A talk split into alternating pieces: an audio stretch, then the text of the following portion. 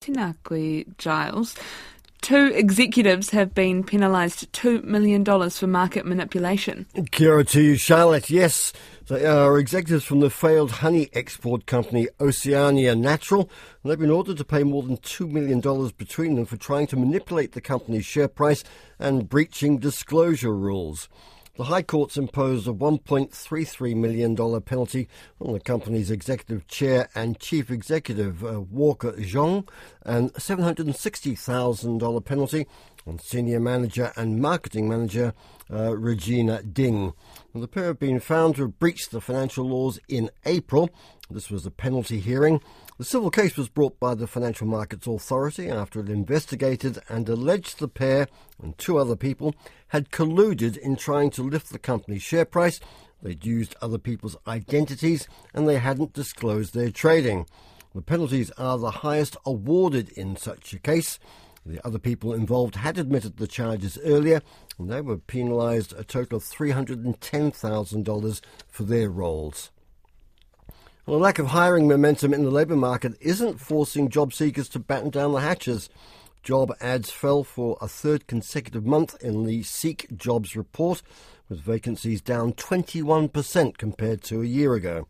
But the downward trend in listings isn't matched by the change in behaviour from candidates, with people chasing opportunities in numbers.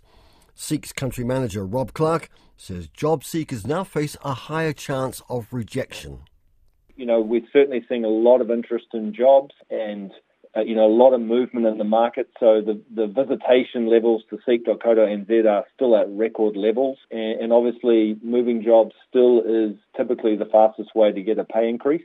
So, you know, the activity and interest is still there, but obviously there are just fewer jobs relative to the number of applications uh, than there were this time last year. You know, if you are a job seeker, you know, it's really important that you take some time to understand what experience and qualifications are required. Uh, it's an employer's market more so than it was 18 months ago. So, you know, you would want to know what do I need to get this role? How do I stand apart from others? What salary should I expect? And, you know, work out how do I stand apart from others knowing that there's going to be a greater uh, amount of competitive activity for roles than there were, you know, this time last year. Rob Clark says Auckland uh, had the biggest fall in job listings, down 4% in June on the previous month. Uh, Wellington, the number of uh, openings were down 3%.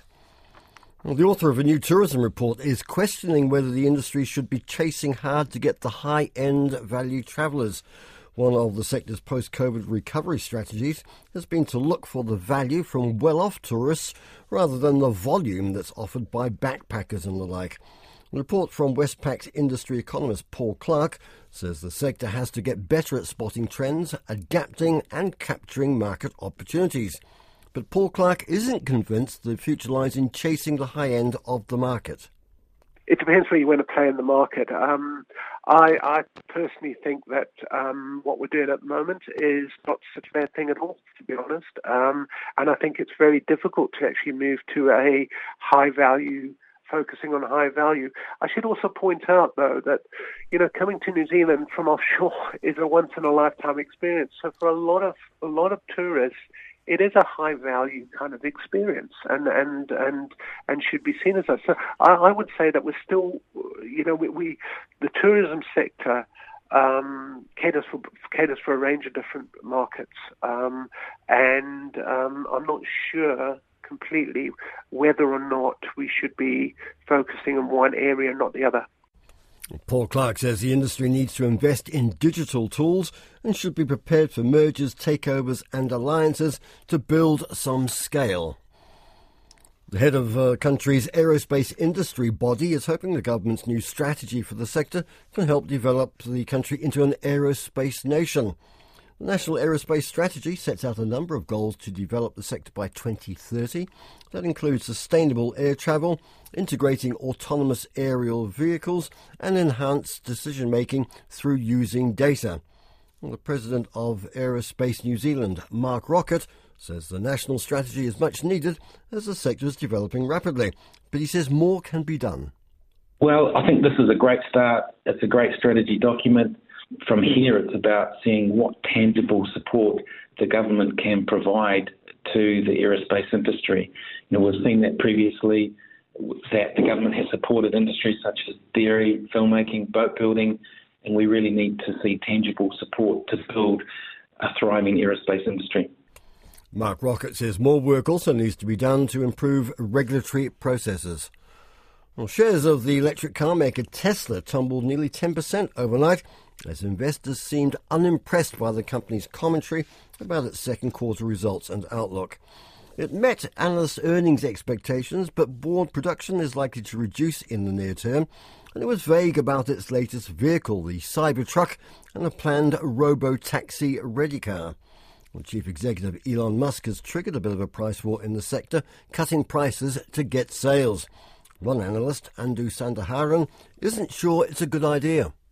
Um, this feels like a price war with no long-term strategy to, you know, raise margins if Tesla wins the war. Um, you know, delivery numbers were great. Revenues uh, are at record highs, but gross margins are at the lowest they've ever been. And the operating margin, which was climbing towards 20% last year, has dropped below 10%.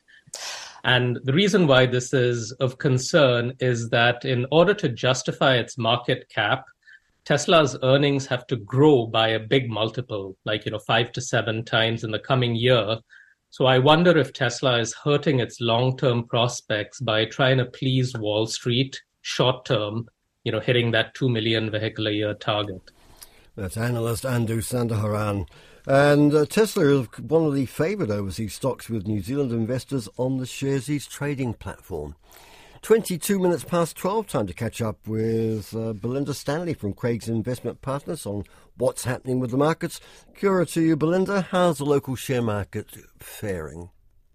Ora, Gyles. Well, our market's uh, unable to uh, get any gains on the board today again. Uh, it's pretty flat. It's just down six points the S&P NZX 50 at 11,925. And stocks a little bit mixed as we end the week. We've got Auckland Airport just up to at 817. Uh, Contact Energy, they're down 3, $8.10. EBOS down 3 as well at 37.87. Fletcher Buildings up 1 cent at 553.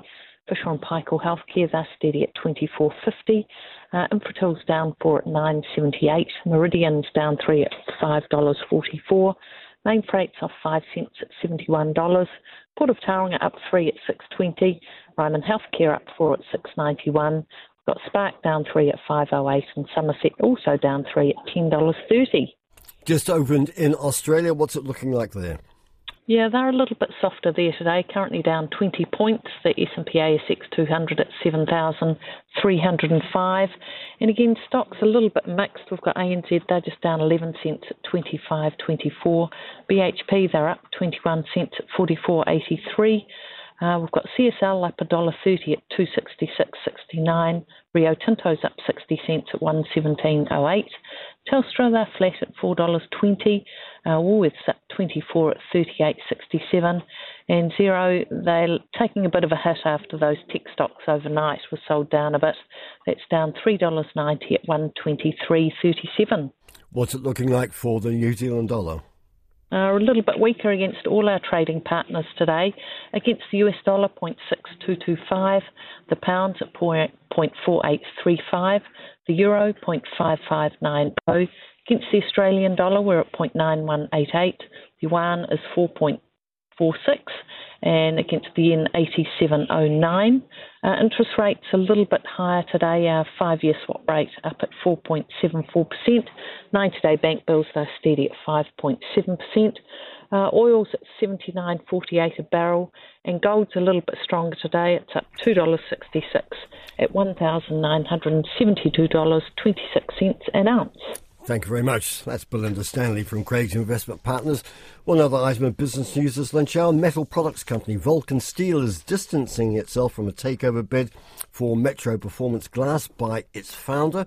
Peter Wells, who is still a substantial shareholder in Vulcan, has teamed up with veteran businessman Peter Masfen to make an 18 cent a share bid for Metro Glass. The $33 million bid has been rejected by Metro Glass. This morning's Vulcan Steel's board has issued a statement rejecting speculation that it may have any interest in Metroglass or is tied up in the bid. It says it has no financial or commercial interest, directly or indirectly, with the proposal.